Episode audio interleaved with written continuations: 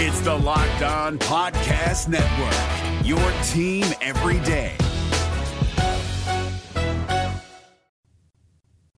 Welcome to ATL Day One's coming up today. The Braves still have a chance to show no brotherly love. And will the Hawks play chess and not checkers? And in for the culture, all that brilliance coming from one family. Let's go, Day One's fam. This is ATL Day Ones, part of Locked On Sports Atlanta. And it starts now.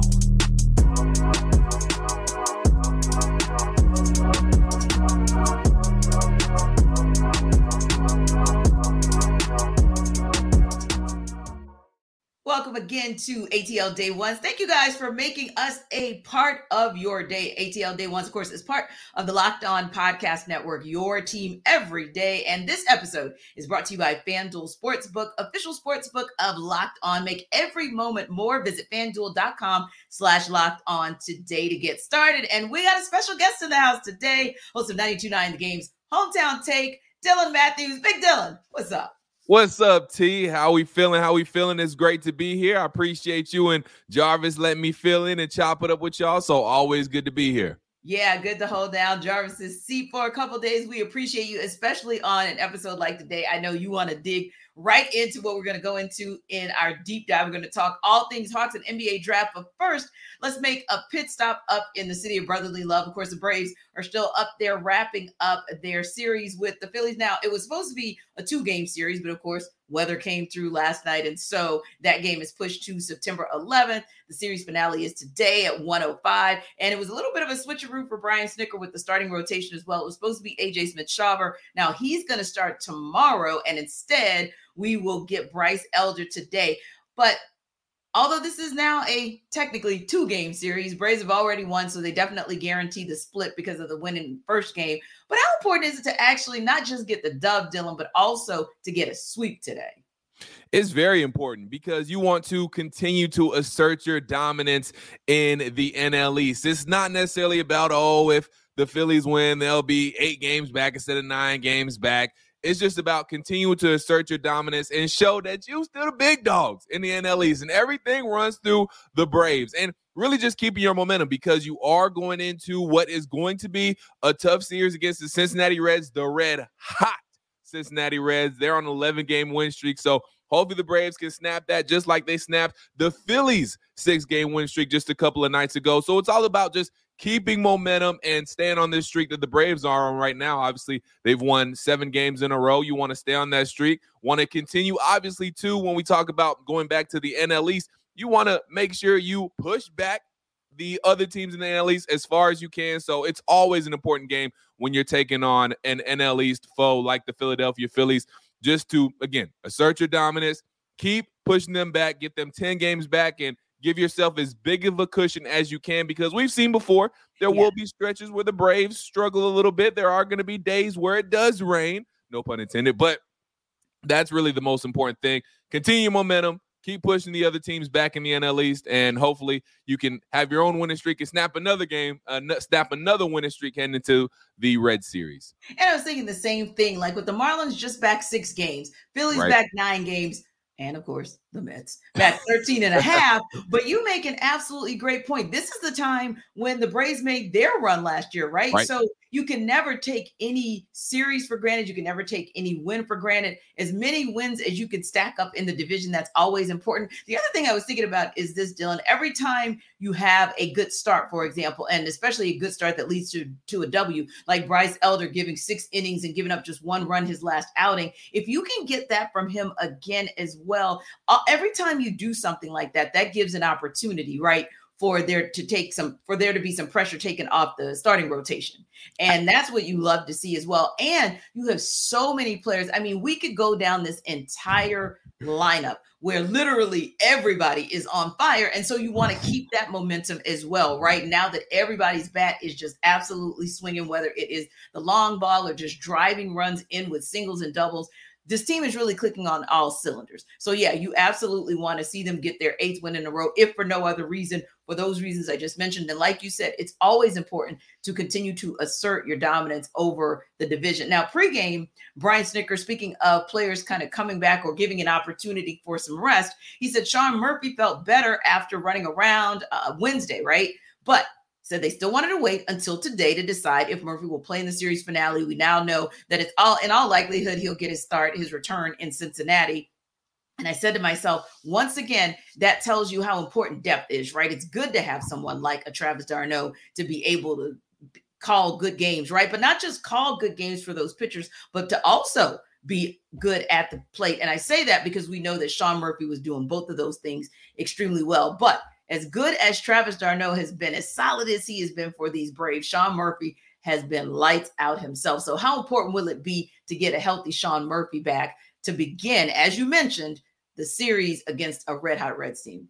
It's going to be really important because, like you just said, Sean Murphy has been he's he's had hot streaks, but he's really just been consistent. That consistent dude, lunch pail guy, bringing the bringing the bat and obviously bringing the arm uh, behind the plate and just being a a solid force back there for the Atlanta Braves and just being one of those consistent guys like we've seen Ronald Acuna Jr. be and uh, like like we've seen other guys be throughout the season as well. So it's going to be really important to get him back. And then two, you you also when we talk about when when in the beginning of the season where we're talking about depth and like you were just mentioning depth wise having a guy and having two guys like Sean Murphy and Travis d'Arnaud take the pressure off each other. You know, the same thing goes for Travis d'Arnaud. Once Sean Murphy's out a little bit, you know, Travis d'Arnaud is going to have to pick up the slack catching, which is fine, but you don't want to have to, you don't want that to go on for too long. So after a while, Sean Murphy, them knees, he's gonna start to feel them knees a little bit. And you know, you want Sean Murphy to come back just so he can, you know, start to take that extra slack that Travis d'Arnaud had to pick up. You want you want Sean Murphy to be back so he can,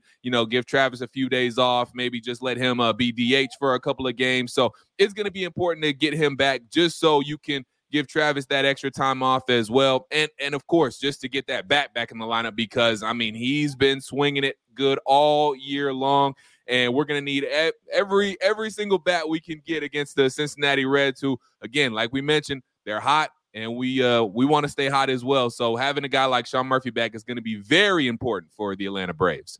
Indeed. And he's a guy who, interestingly enough, he does extremely well on the, the on the road because he's got 20 RBI on the road. So yeah, if you're going up to Cincinnati, you want him to come back in at the perfect time. And also, if you're putting an AJ Smith Shawver out there and a Jared Schuster out there, those young right. pitchers have gotten very comfortable with Sean Murphy calling games for them. So it's important for them to have that veteran presence who has guided them so far this season to be able to have some success on the mound. So yeah, it'll absolutely be a good thing to see him back. Speaking of good things, man, Athens, it's like UGA just has an embarrassment of riches, right? It's like every time we turn around, it's like one more thing, right? So I'll start mm-hmm. with one of the, the pieces of good news that we heard on Wednesday, and it's a local product who's going to stay local. We got a, a D lineman out of Mays, Quintavius Johnson.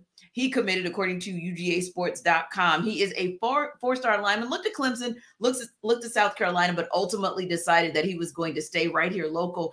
And speaking of staying local or coming local, in the case of Dylan Raiola, he announced that he is actually headed to Georgia for his senior season. He's going to be up at Buford High School. And I thought, wow, this just a month ago, this conversation was totally different right? This right. is a guy who committed to Ohio State back in December, only to decommit last month and then make his commitment to Georgia, and has been very vocal and very upfront about recruiting four and five star players to come and join him in that class, right? That upcoming class. And so, once again, he, of course, is one of those top 13 recruits from the ESPN 300.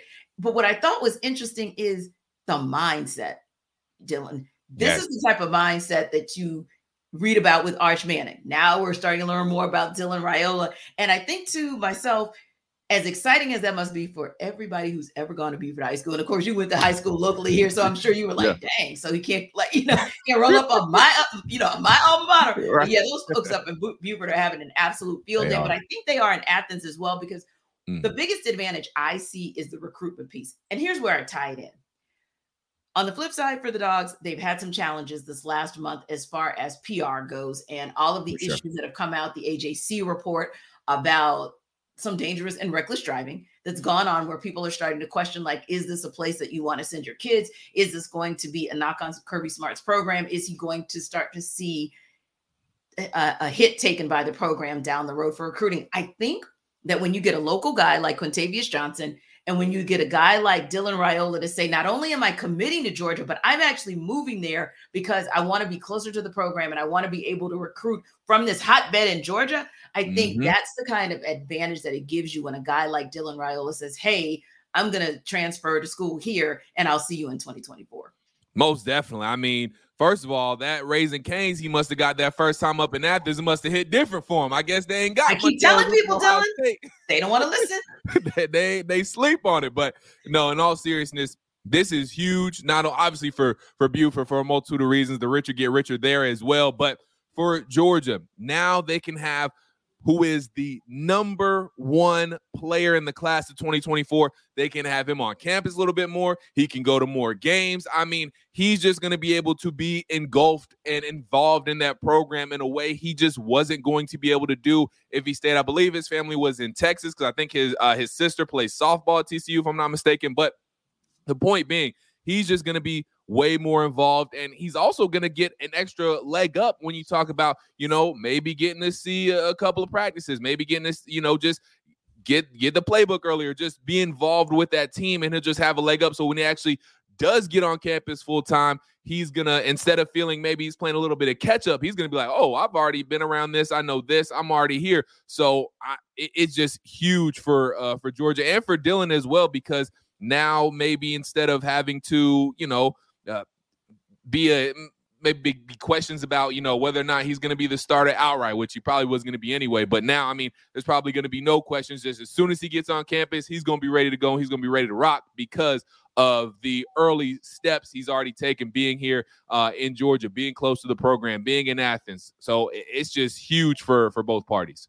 Oh, I, I, like the sound of that too. And I was thinking the same thing like, man, not that the depth chart had already changed a little bit and not yeah. that the transfer portal wasn't opening up, but man, when you put your stamp on it like Dylan Raiola did with that announcement, if you will, yesterday, that, yeah, that speaks absolute volumes. And to your point as well, when you are that close to Athens, if you just want to take a weekend trip just to kind of see how things yeah. go, you can do that. Or if you end up graduating early and you have early enrollment, it's that much easier for you to just get acclimated and matriculate into that program. Now, speaking of ease of getting into a program and a program that has a philosophy and a culture that we all understand, that would be the dogs. But on the other side, we're going to talk a little bit about a team where, hmm, Dylan, they say they want to build culture. They say that they want to do some big things, but we shall see. Wait, we gonna see. And this portion of the show, of course, is brought to you by FanDuel. Now, baseball season is in full swing, and there's no better place to get in on the action than FanDuel, America's number one sports book, because right now, new customers get a no sweat first bet up to $1,000. And who couldn't use a G right about now? That's up to $1,000 back in bonus bets if your first bet doesn't win. Just go to fanduel.com slash locked on to join today. So, of course, there are going to be some people who are betting that the Braves will get their eighth win in a row today.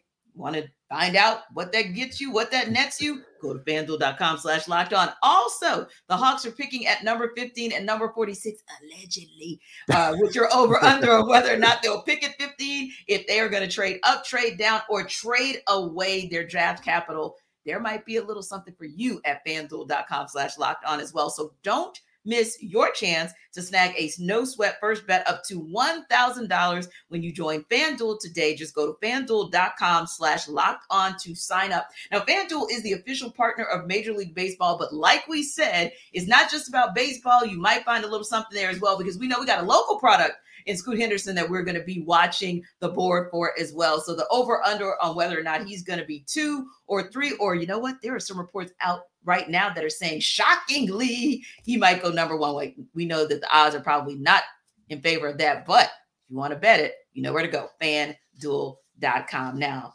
Dylan, this is where it gets exciting. This Locked On podcast is brought to you by Home Chef. Now that the novelty of the new year has dwindled down, how are your resolutions coming? One of mine was to order less takeout, cook more at home, but I'll be honest, I haven't been consistent. That is until I found Home Chef. Home Chef provides fresh ingredients and chef designed recipes conveniently delivered to your doorstep to simplify the cooking experience and without robbing you of the joy of putting a dish together yourself. I'm pescatarian and they cater to a variety of dietary needs. I had this super refreshing ginger sesame salmon, a beautiful trout dish, and a super comforting shrimp and vegetable orzo dish, all of which took me less than 30 minutes to put together. For a limited time right now, Home Chef is offering all of our listeners 18 free meals plus free shipping on your first box and free dessert for life at homechef.com slash locked on. That's homechef.com slash locked on for 18 free meals and free dessert for life. Homechef.com slash locked on must be an active subscriber to receive free dessert. I'm ready for the excitement. Oh, yeah, this is where it gets exciting because everybody should know Dylan and I are serious hoop heads, right? So, oh, yeah. so yeah, I was so excited to know that he was going to be co-hosting and guest hosting, not just today, pre-draft, but tomorrow, so we can have draft reaction. Right? Yes. yes. Yeah, because I mean, at this point, Dylan, we have seen mock drafts ad nauseum, right? But mm-hmm. one thing that I've seen for the most part that's been consistent is that if the Hawks do go at 15, they're likely to take the combo guard, Cason Wallace out of Kentucky, right? This is a guy right. who can play the one, he can play the two, six, two. So we've got some good span there, 195, if you will almost 12 points averaging a game, four assists, almost four rebounds. So we got a two-way player there potentially. And the buzz has been building also, however, about the center out of Duke, uh, Dereck Lively the second. Seven one. So you got yourself a seven footer, 230 pounds, mm. five points, five rebounds, just a season at Duke. But I thought this was interesting and wanted to get your take on it as well. Here's what Landry Fields had to say about whether or not the Hawks actually have a need for the team to add depth. And if that's the most important part of the decision on who they pick, or if chasing the East contenders dictates that pick, if they actually pick at 15 at all. I think with the draft, I'm not expecting the guy to come in and say, you got to guard Jimmy Butler tomorrow night. That's more so, is there a trade? Is there free agency to understand, hey, next year, this is the crop of players that are out east. And for us to be championship caliber and in contention, we need to make sure that we're operating and, and growing as needed. Thoughts? Well, here's my thing. Like I I understand because with where they are in the draft, you know, you're probably going to have to go after a player that is going to need a little development. They're going to be a little bit green, and that's just what it is. So, you know, going into that, understanding that, and, and having that stance, I totally get it. But if we are going to be going into the draft with the understanding that the Hawks are going to take a player that's going to need a little development, that maybe spend more time in College Park than he is in Atlanta at State Farm Arena, then what are we going to do once free agency hits? We've seen, we just saw a big three team trade go down, and that made the Boston Celtics, in my opinion, uh, a good bit better than yes. what they were uh, going into last week. What are the Hawks going to do? Moves are starting to be made by these other teams. What are the Hawks going to do to get better? Because we've seen it. I don't think they can just stand pat and expect to be a team that can make it to the Eastern Conference Finals. Heck, they, they may not be able to, to even make it out of the first round. We'll see. But what are the Hawks going to do? What are they going to do to respond? Because okay, if we are if we're in the business of winning, and again, We've heard Tony Ressler talk about, you know, not wanting to go into the luxury tax unless it makes sense. Well, you're going to be in the luxury tax uh, no matter what. You, you, uh, unless you do some serious offloading of a salary cap, you're going to be in the luxury tax regardless. So you might as well stick your foot all the way in it and just go after it. So, what moves are going to be made to make the Atlanta Hawks better? And you know, time's not running out, but it's just starting to wonder like, okay, chips are starting to fall. I don't know if Landry's waiting on certain chips to fall in free agency. I don't know if he's waiting until after the draft to see exactly where they're going to stand and how the draft is going to pan out. But it just makes you think, okay, like we're, we're seeing moves being made pre draft. Like, what are the Hawks cooking up here? What are they thinking? It just makes you wonder as a Hawks fan, okay, what are the Hawks moves? Because they certainly can't stand pat, right? Like it just it just leaves us wondering, like, what's going on? Right. And you really don't have any draft capital, at least as of today. You really right. don't have any butt in this draft, right? So right. this is kind of the time where you might want to package the 15 and the 46 and whomever you have to package, likely, like you said, a John Collins. And mm-hmm. I hate to say it, but you may have to look at one of those younger players. We know that's kind of why the deal broke down when right. it was originally Celtics, Wizards, Clippers, right? Right. Because the, yeah, it was one of those things where it's like, as per the usual, we want one guy, Clippers, Celtics, we don't want to give that guy up. So right. then, you know, then you bring the Grizzlies and they're like, okay, we'll take Marcus Smart. Uh, mm-hmm. Uh, Tyus Jones, you can go to the Wizards. But I wanted to go back to the Kristaps Porzingis because that was really my hope that the Hawks would go after him and actually be able to acquire him, right? But right. you make a great point. Two seasons ago, the Hawks stood pat, right? And everybody was up in arms because of what it resulted in, which was basically playing round. And yep. then the Heat ceremoniously get you out of there and what felt like a sweep, although it was five games. Right. Fast forward and they say, okay, lesson learned. We'll go out and we will get a guy like DeJounte Murray right there, borderline superstar, definitely all star, right? So you're thinking, mm-hmm. okay, we're good to go. However, it may actually be the case that, and take away that many people think, oh, three first round draft picks, they gave up too much. Okay, fine, take that away. But DeJounte Murray was still to me a good pick. And I believe if, he, if they can just hang tight with him one more year, Quin Snyder will make that backcourt something to be reckoned with because we've seen him take players from good to great, from great to elite before, right? But here's my thing look at the move that the Celtics made. They yep. said, we don't really need a true guard like a Marcus right. Smart. You've been serviceable. We appreciate you. You're probably you're the longest tenured Celtic. But guess what? We need somebody on the inside to be able to have an impact that we just did not see. We need a, a big somebody who's going to be able to shoot on the yep. wing, like they've been able to get some some produ- productivity from Al Horford in that space. We need yep. someone who's not afraid to go out and defend. Newsflash: that's the prototypical five, if not four, but definitely four or five in the league. Right. Not getting that from the current roster as it's constructed, unless unless you plan on developing, say, Onyeka Okongwu into that. And I'm not saying that he can't become that, but as he stands today, he's not that guy. He's not where Porzingis is, or some of the other bigs who are in that space, right? So that's part right. one. Part two is you're not going to get it out of the draft. So guess where you're going to dig it out of the mud in free agency. Uh huh. That's just the. Uh, so for me, I said, okay, this to me is where the Hawks are looking at everybody else and saying, uh oh, they're playing chess, not checkers because this is the big where everyone's looking at and saying, we saw what Nikola Jokic did to get his team a championship. We want some semblance of a prototype of what we saw out of him and just really the whole cadre of bigs from the Nuggets. That's what the Hawks have to think about. How are you going to solve the problem at four or five? Because if you leave Trae and DJ at one, two, right? Right. feel like you have enough. If you got to keep DeAndre Hunter, you have enough backup for him uh, in the likes of an AJ Griffin or a Saddiq Bey to be fine. I feel like maybe that four and five is where you got to make a decision on if you're to go into free agency or if you're to do like Landry Fields was saying, you're to look at it from the perspective of no, no, we want to get one more player for depth purposes. And then if we get that player for depth purposes, then that player would be someone we understand is going to be developmental. That said, when you look at the two who've been mocked to the Hawks the most, mm-hmm. Lively and Wallace. Who yep. you say would be the player based on what the needs are, maybe now and in the next couple of years for the Hawks? Who, who would be the preferred player to give them what they need if they are indeed drafting a player that they know they have to develop because they want the depth? That is a amazing question, and I can honestly make an argument for both. So I will, yep. uh, and I'll give you and I'll give you my pick. But first, I'll make an argument for both. If we're first looking at uh Cason Wallace, he really the play there, in my opinion, the long term play would there be is if the Hawks fear that they maybe wouldn't be able to keep DeJounte Murray long term. He would kind of, in that opinion, be a little bit of a replacement of DeJounte Murray because mm-hmm. when we first got DeJounte Murray, we heard about, oh, Trae's going to play more off ball. We're going to see him going off screens, getting more catch and shoot opportunities, doing a lot more off ball stuff, right? Well, I'm still waiting to see it because I never really saw it. I'm no. just to be completely honest with you.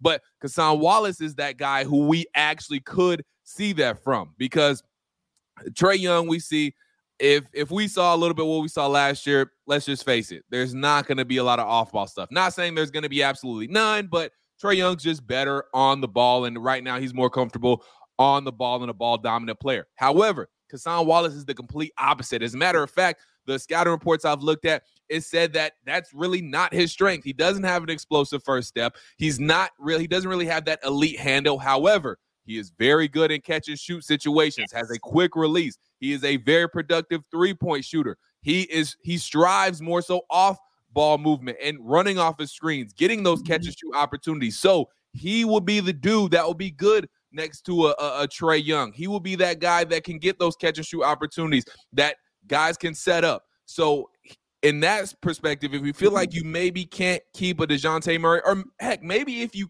if you could keep a Dejounte Murray and Cason Wallace was more of a, uh, a, a bench player, and maybe he turns into more of a of a what Bogey is. I'm not saying that we'll get rid of Bogey, but you can never have too many three and D players and talk about defense. Yes, I've seen yes. in multiple scouting reports that Cason Wallace is Yeah, the best on ball defender in this draft. So you're getting a good decent defensive player, which we all know the Hawks need defense. Yeah. And So- the thing about it is, Yeah. you you think you say we talk about it from DJ's perspective, and Mm-hmm. again, nobody is saying trade, trade, trade, trade. No, but you no. don't know what might happen in the next year or two, Correct. and you might be able to get another gem in the middle of the draft, like a Wallace, and be Mhm. able to put him at the point as well. Now, yeah, like you said, he's more shooting than anything, but ultimately speaking, someone who could play the one and the two, it's just at least you have someone viable, or knowing that what if Trae goes down? Right? What if there's right. an injury? Right. So you have those uh, that opportunity, I think, where he would be advantageous as well. And when you want to sub out at the end of a first quarter, beginning of a second quarter, you don't have to rush Trae Young back in. You have someone who Absolutely. can potentially put in and get some quality minutes out of. So I like that. But I know you said that Lively as well is somebody who you could make the case for. Yeah, lively again. 7 1 230. That speaks for itself. Yeah, seven Uh, one. Stop right there. exactly. Wingspan. a true rim protector, seven eight wingspan. I mean, dude, dude is just big. And look, he's very raw, very green. But at the end of the uh, at the end of his season at Duke, he started to come on a little bit more, started to play a lot better. So you saw the potential there. He looked like he's more so on his on the ascension when you talk about his skill set and what he can do and what he's capable of. So I mean, look, if you and I'm not saying again, I'm not looking into the future too too much, but you know, we don't necessarily know how much longer Clint Capela is going to be around. We don't know the future of Clint Capela. Not saying he's going anywhere in the next year or two or three. We're not sure of the plan there, but Yeah. if if there is a post Clint Capela plan, Dereck Lively seems like he could be the answer because look, to me, I think Onyeka Okongwu is better suited at the four. Obviously, he can play the five because of his versatility on defense, but I think he would be better suited at a four. And now we've seen that he's he's developed a little bit of a jump shot. Heck, he hit what two threes last year? Need a couple threes. He Right. hit a couple of threes. So Yeah. you can see the game developing on Onyeka Okongwu. He's starting to stretch out. So I'm not saying he's going to be the ultimate stretch four, but you see that ability is there. So that's something the Hawks can tap into. So the theory could be you get you draft a guy like Dereck Lively, you have Clint Capela around for a couple of more seasons while Lively is developing. When Lively's ready, maybe there's a situation where you can move Onyeka Okongwu to the four. You throw a Dereck Lively into that center spot when Onyeka Okongwu is more comfortable, maybe spacing the floor a little bit more than what he is now. And we know with Onyeka Okongwu, he's good at guarding on the perimeter. We've seen him guard the likes of Giannis and guys like that. So he's okay guarding people out of. I mean, heck, we've seen Onyeka Okongwu guard guards at time and hold his own. So Yes. we know he has that skill set. So if you are gonna move on from Clint Capela in a in a few years, you bring in Lively once he's ready. You have Onyeka Okongwu move out to the four. I think that could be some that could be a, a future cornerstone right there for the Atlanta Hawks, and that could be a future um front court for the Atlanta Hawks and, and two guys in the post that could that could be a good uh, uh, a match together. and you talk about that opportunity there in a couple years i don't even think it's going to be a couple years for cc and that's Yeah. not so much that i think that he needs to be gone but his body i don't Yeah. know if his body's going to hold up because yeah cc's kind of getting up there so that Yeah. could make the case for lively and i don't know if there's as much of a log jam maybe you know in that five space with the hawks at least as it stands right now versus Correct. say a little bit of a log jam kind of between three and four so yeah it'll be Mm-hmm. interesting to see what happens tonight. You guys know where to come back tomorrow and we can debrief on all of it. But in the meantime, everydayers, you can also let us know what your thoughts are because you can check us out on YouTube like you do each and every day. We appreciate you. And let us know do you think that Landry Fields is keeping it 100 when he says that they're likely to stay at number 15? Hmm. And nobody's even talking about what they're going to do at number 46, right? right. It's probably going to be a package deal. Do you believe that? You think that maybe they're not talking 46 because they're preparing to package a deal so that they can get themselves a veteran, maybe get their own version of a big three and really contend now that the East has something to say up top in Boston. But any, anyway, check us out everydayers on YouTube. And of course, download us wherever you get your podcasts. Now, family, you know what time it is. It is time for the culture where, hey, we talk about anything. Could be sports, could be entertainment, could be whatever the heck Dylan wants to talk about when he stops by. So today we are talking about Black excellence, Black brilliance, sister to sister. You remember that show from what was that? The '90s, Dylan, Sister Sister with Tia and Tamara Mowry. I love that show. That was a great show. Loved it, loved it, loved it. And those girls were beautiful and they were brilliant. Well, there's a version of those two in Madison, Illinois. Madison High mm-hmm. School co-vals for 2023 are twin sisters, mm-hmm. Ariana and Brianna Strader. It's the first time in the history of that particular school district that two people have won the top accolade of being co-vals. Accomplishing this feat together was always their end goal. Ariana, the eldest, by just a minute said we've encouraged each other continuously. We've stayed together, made sure our projects were good together, and we always have received feedback from our teachers. And of course, they are going to school at Southern Illinois University on an absolute full ride. Dylan, how cool is that? Man, that is so cool. Like it, it's one thing to have a sibling, you know, that that y- that y'all are close, but right, to, right, be able to do what they're doing and doing it together and experiencing all these things together and to be recognized together. I mean, that's just so cool. Like, yeah, first of all, we we love it. We love to see black excellence. We love to see black people get their shine on. So it, it's an amazing feat. And uh, which said was that the, the, first time in history that's ever happened in that district? Yeah, first Man. time ever you had co-vals. That that is that is that is great. So you know, for for one person who was just trying to you know get by, like I was cool, like I got, I got the job done, but for right. them to for them to achieve what they achieved, and that's cool. And they're they're going to continue on going to the same school together. I mean, the sky is the limit for those two. So I, I'm just so happy for them, and you know, keep on thriving, keep on doing what you do. Yeah, I think that is absolutely tremendous. And then to think that they're twins, like, right. I mean, and it's one of those things where it's kind of interesting because it takes me back to like high school and college and how people were buying for it. Like I can remember this one girl, like she was obsessed with being the valedictorian, right? Yeah. And this one guy who was just smooth, laid back, you yeah. know, everything just came easy to him. He ended up being the valedictorian, but there was like this battle back and forth, and neither one, well, more her than him, right? She wanted to be just the outright ballot. He was like, I mean, yeah. whatever, we could be co whatever. If I'm, if I'm valedictorian, I'm valedictorian. yeah, like it was, you know, but it's funny because I thought about this and I'm like, dang, like how amazing for two young people to be able to handle that kind of pressure and just block right. out that outside noise and just say, let's do this. And their grandfather told the local news station, like, yeah, I mean, they were just normal, everyday kids. And then they started kind of sensing, hey, we can do something special here. So they just got at it and made it happen. And I love the fact that they're co-vals because, of course, yes. me and my thought, because I have two nephews, you know them. Uh-huh. Oh, that's why we call him Big Dylan because yeah. my nephew's Little Dylan. So they're a year apart. But I'm like, dang, like how much pressure would that be if like one of them ended up being the valedictorian? Right. Like, does the other one feel like unbelievable pressure to be exactly like I got as well? Right. Yeah. Like, and I wonder, like, too, if there was because you know siblings are siblings and really any relatives you know there's that natural competitive competitiveness right. there sometimes so i wonder if at any time you know was anyone of thinking about gatekeeping like nah if you you know you, you figure out the answer yourself i don't know if i want to help you right. with homework today yeah like we, how much collaboration and how much right. was it Exactly. Like, yeah. did, were they always collaborating on, on tests and studying, or was like, you know, like I want I want to see what you do on your own. You know, I, I know we are both up there for valedictorian, but I'm sure they they they helped each other nonstop. Then they uh, they they you know joined hands and came together to to be co-val. So now that that's really cool um, for them for those two to do that. So I just I love to see it.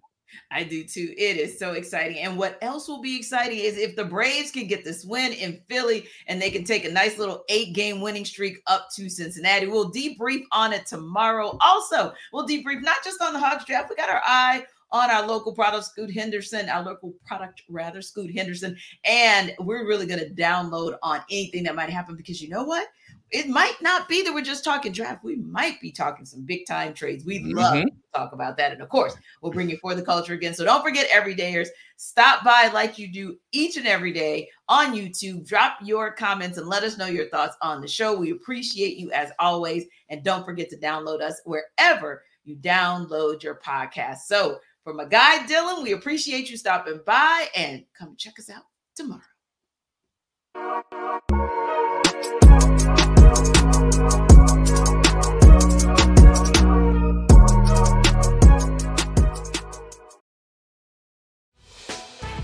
Hey, Prime members, you can listen to this Locked On podcast ad free on Amazon Music.